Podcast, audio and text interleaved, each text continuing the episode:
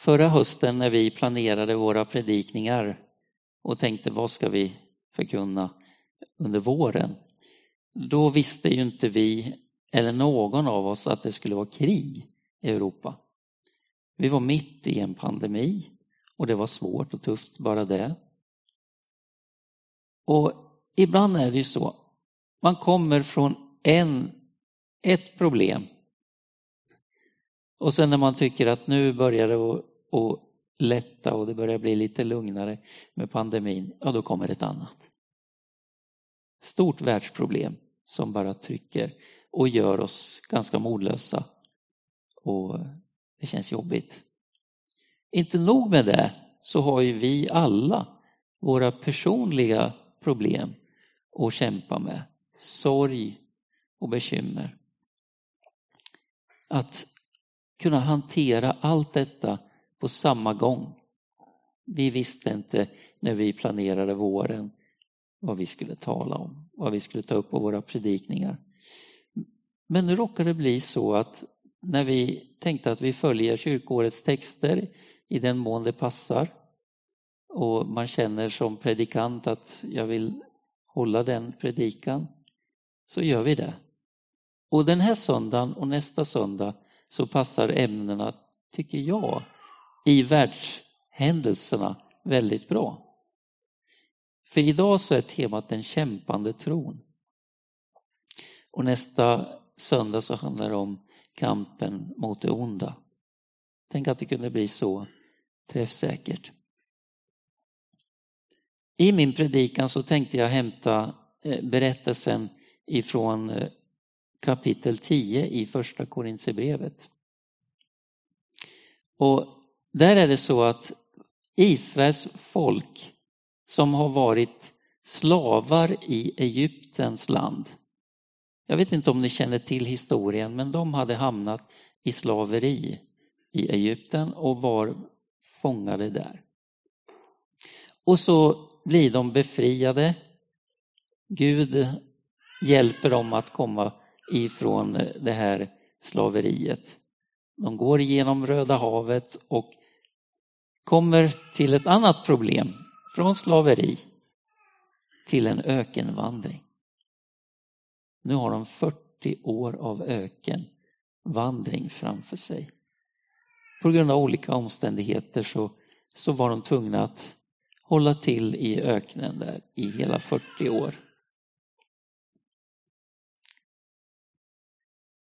Och när Paulus skriver i första Korinthierbrevet om den här händelsen så berättar han om olika saker som då hände i den här, på den här ökenvandringen.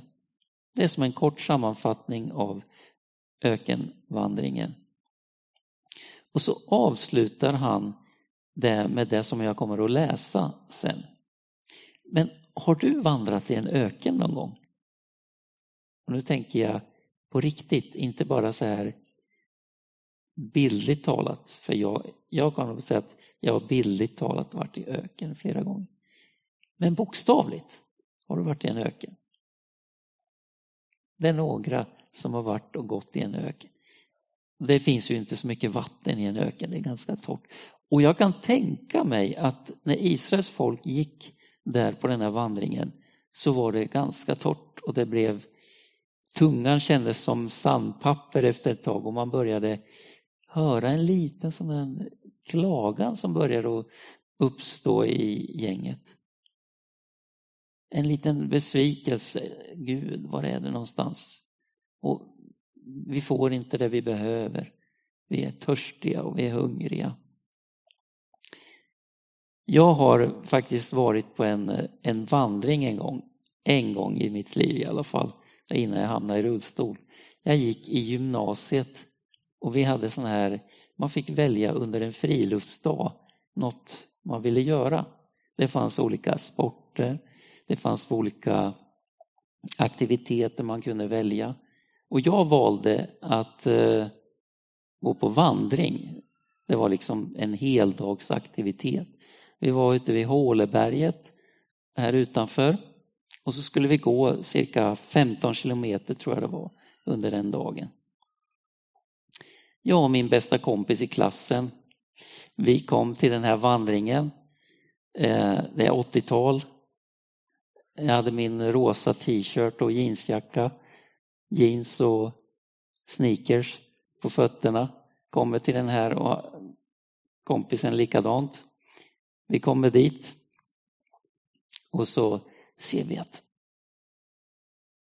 våra kompisar, de har ju vandringskängor på sig och fjällrävenkläder, såna här vandringsgrejer och ryggsäckar med mat och dricka och vatten och sånt med sig. Eh, vi tänkte, jaha, skulle vi ha tagit med oss någonting?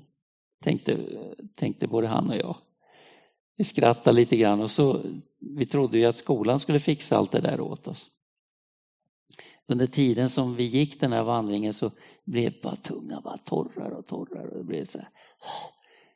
och vi fick varsin festis under hela grejen. Det var vad skolan fixade åt oss. Man var ju så törstig. Det var inte klokt vad törstiga vi var. Det var inte långt borta att man började att äh, muttra lite grann.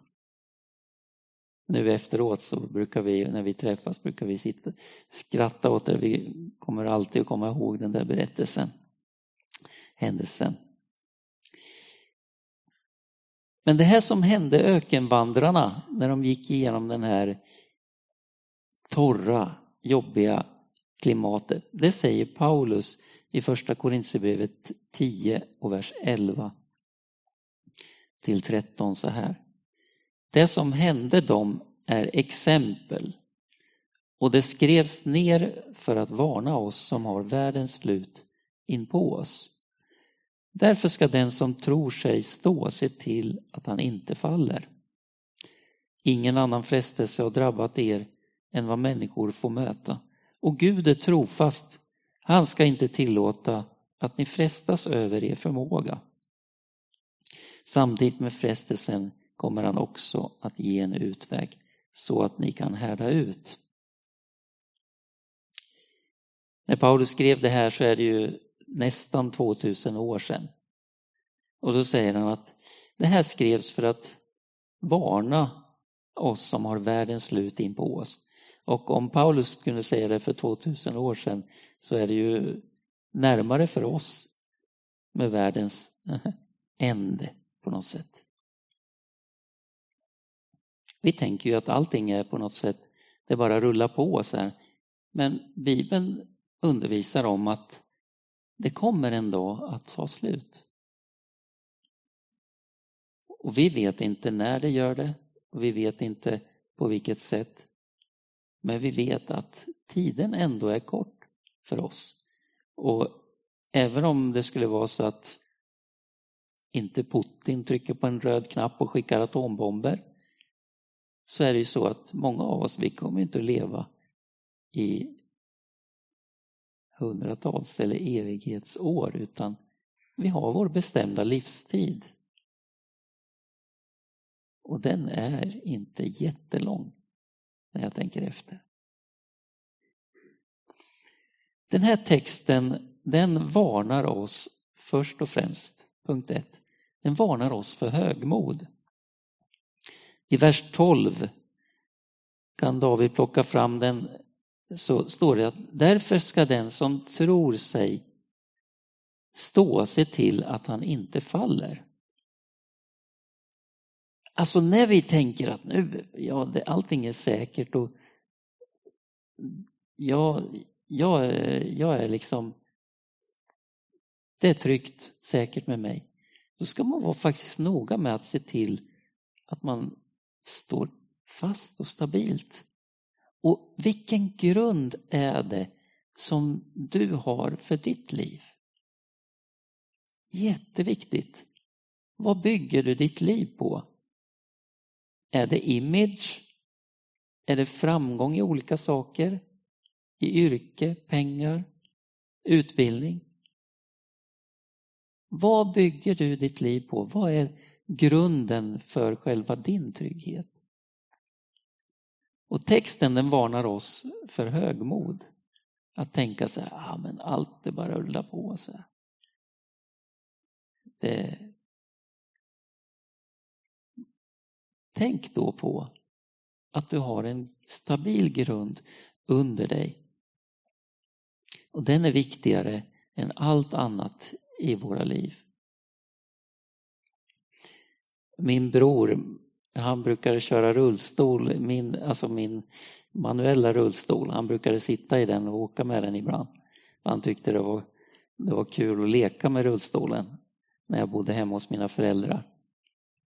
Och han, han körde på bakhjulen på den, han kunde balansera sig.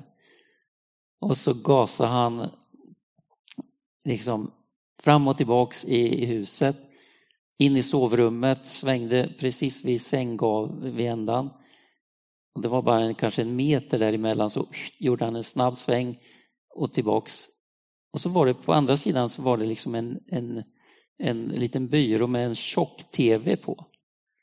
Och han snurrar runt där jättenära och pappa säger ta det försiktigt nu, det, ta det lugnt. Nej, full kontroll. Full kontroll. Vad tror ni hände? TVn tjock-tv med glasrutan rakt ner. Full kontroll. När vi tror att vi har det, det är då vi ska vara verkligen vaksamma. Den andra saken som den här texten säger det är att det är helt normalt att frestas och prövas. Grejen är att i Bibeln när det står frestelse eller prövning så är det i grundtexten samma ord. Den gör liksom inte skillnad på om det är en frestelse eller om det är en prövning. Man skulle kunna se det som ett, ett test på oss. En, det kan vara både positivt men det kan också vara negativt. Och här säger Paulus att därför ska, eh, i vers 13, ingen annan frestelse har drabbat er än vad människor får möta. Alltså det är helt normalt att frestas. Det är inte, du behöver inte uppleva så här att oh, jag är en stor syndare för att jag frestas. Utan det är helt normalt. Det är kanske till och med en förutsättning för att din tro ska växa. Att du utsätts för frestelse och prövning. Och att du förstår att det finns i våra liv. Och det är kanske också därför som Paulus säger att det är viktigt att se till att man står. Vi ska se till att vi står stadigt. Men det är helt normalt att bli frestad och prövad. Och ofta så frestas man ju kanske av att man ska ge upp. Jag ger upp. Jag kanske har ett mål. En, det behöver inte ens vara i vår kristna trosaspekt utan kanske att man har ett mål, någonting man vill uppnå. Så kan man ändå frestas att nej, jag, jag lägger av, det är för jobbigt. Och då är det lätt att man inte, då når man ju inte dit man vill. Man kan också bli frestad att ge efter. Att eh, ge efter för någonting som lockar en. Att lämna den väg som man vet är rätt. Jättelätt att bli lockad iväg. Varje frestelse, skulle jag kunna säga, är en prövning. Och varje prövning är en frestelse att överge Gud. Personligen så har jag jag har ofta velat ge upp faktiskt. Ska vara personlig med er. Och jag kan säga att det är jobbigt ibland att vara pastor. Kan man tro det? Jo, det, det kan vara jobbigt. Och ibland så kan jag känna så här, nej, jag gör något annat. Det är alldeles för jobbigt det håller på. Det är människor och så ska man predika söndagar. Åh, det, Varenda gång jag ska predika brukar jag tycka så här, nej varför sa jag ja att jag ska predika en söndag? Kunde jag ju varit tagit det lugnt istället. Men det är inte så. På något sätt, någonstans så finns det någonting som, som lyfter mig och säger nej, det här är ju det enda. du vill göra. Det är det bästa som finns.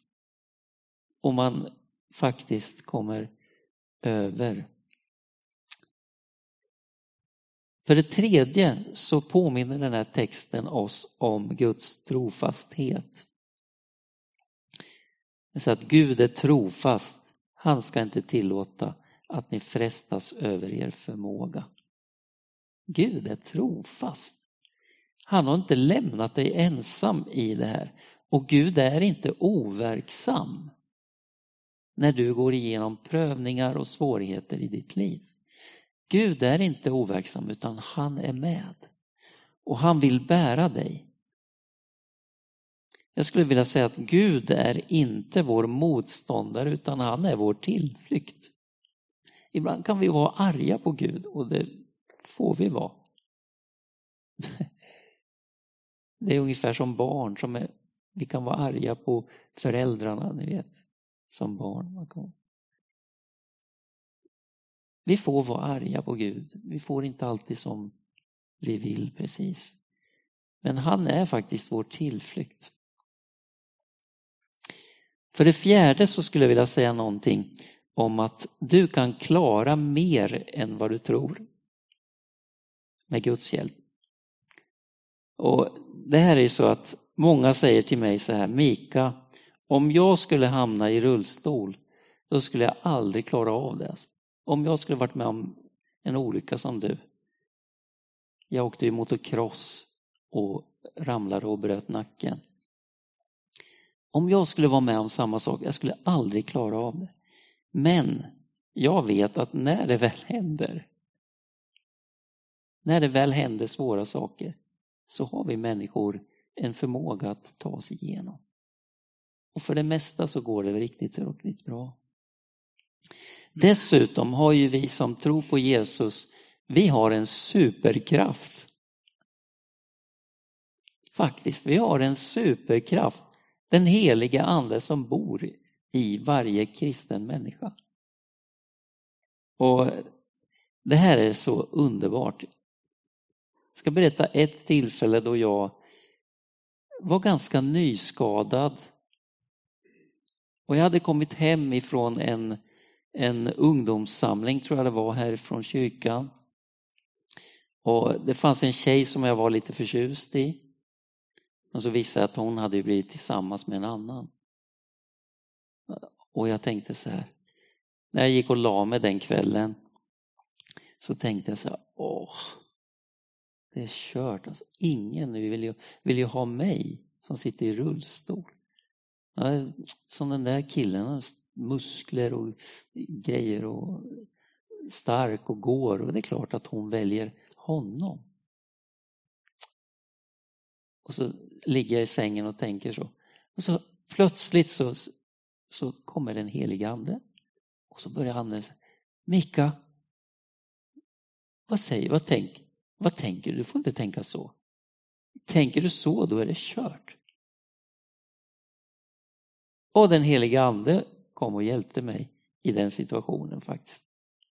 Och lyfte mig. Jag tänkte, ja det är sant, så kan jag ju inte tänka. Då var det kört. Och ni som känner mig och vet att jag, idag är jag gift. Jag har varit gifta i snart 12 år. Min fru och jag, det blev ju en annan tjej. Men hon, hon är mycket bättre än den jag hade tänkt från början.